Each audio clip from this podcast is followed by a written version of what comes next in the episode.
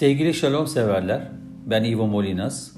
Bu haftaki başyazımda fiktif bir kahramanımızın etrafında gördükleri, gözlemledikleri ve yaşadıkları üzerine düştüğü büyük hayal kırıklığını ve özellikle kötülüğün kaynakları üzerine kendi kendine düşüncelerini kaleme aldığı bir yazı yazdım. Umarım beğenirsiniz. Kötülük kader mi? Hayat onu yaşadıkları ve gözlemledikleri üzerinden büyük hayal kırıklığına uğratmış. Tanrı'nın yarattığı insanın bu denli bencilliğe, duyarsızlığa, hatta kötülüğe yuvarlanmasına bir anlam vermekte zorlanmıştı. Dünyada, ülkesinde, etrafında ve hemen hemen yeryüzündeki her insan nefesinin olduğu yerde normal bir insanın akıl sağlığını bozucu görüntüler hiçbir gün eksik olmuyordu. En çok şaşırdığı ve üzüldüğü resim de kötülüğün vücut bulmuş halindeki sözde insanların mahcubiyetin kırıntısını bile göstermiyor olmalarıydı. Göte'nin o meşhur sözünü hatırladı birden. İnsanların ne kadar kötü olduğunu görmek beni hiç şaşırtmıyor ama bu yüzden hiç utanmadıklarını görünce hayretler içinde kalıyorum demişti Alman filozof. Kötülükle mahcubiyet skalaları ters orantılıydı oysaki insanın kumaşında. Yaşamına anlam katmaya çalıştıkça çabalarının beyhude olduğuna inanmaya başlayacak, varoluşun sıkıntısından öte onun hatalı kodlarının nasıl düzeltilmesi gerektiğini düşünmeye çalışacaktı. İnsani ilişkilerin hatta sevginin bile tamamen yapaylaştığını, bu yüce duygunun bile çıkarlar üzerinden yükseldiğini fark edecek, insanın haz ve tüketim sarmalında bencil yaşamları yücelterek hayata tutunmaya çalıştığını görecekti. Kalabalık yalnızlıkların ve hızla tüketilen sözde mutlulukların varoluş sakıntısını gideremediğini ve insanın binlerce yıl sonra bile hala dünyaya fırlatılmasıyla başlayan varoluşunun trajik anti kahraman olmaya devam ettiğini idrak etmeye başlayacaktı. Ez cümle, mutsuzluk, benliğini kasıp kavururken bu sarmaldan çıkmak adına anlamlı bir temel değişikliğin izini sürecekti.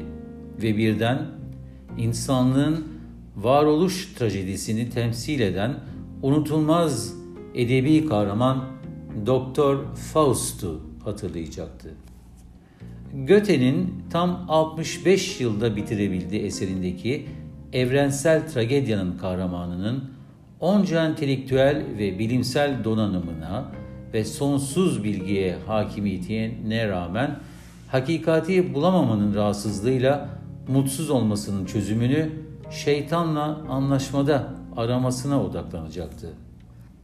Goethe'nin ölümsüz eseri Faust'ta şeytan Tanrı'dan izin alarak Doktor Faust da ona vereceği mutluluk hediyesine karşın kendisine ruhunu teslim etmeyi önermeye karar verir. Tanrı, insanların yaratılıştan iyi olduklarını, sadece hayatta karşılaştıkları zorluklar karşısında bazen doğruluktan saptıklarına ve şeytana rağmen sonunda ruhlarının derinliklerinde keşfedilmeyi bekleyen iyilik sayesinde doğru yola gireceklerine inandığından şeytanın bu deneyi yapmasına izin verir. Mutsuz Doktor Faust ona dünyevi mutluluğu vaat eden Mephisto yani şeytan ile bir sözleşme yapar.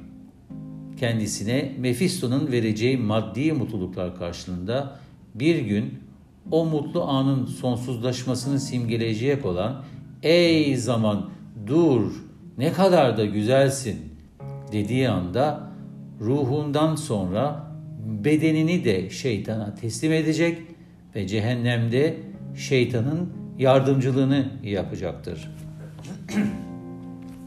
Sözleşme aynen uygulanmaya başlar. Mephisto, Faust'a hiçbir zaman tecrübe etmediği yoğunlukta dünyevi hazlar yaşatmaya başlar. Ona sevgili bile bulur, aşkı tattırır ama bunun bedelini de gösterir. Faust, haz dünyasında istemeden katil bile olur ama sözde mutluluk dünyasında yaşamaya devam ederken Mephisto'ya teslim olmamaya da çalışır. O sözü bir türlü ağzından çıkarmaz.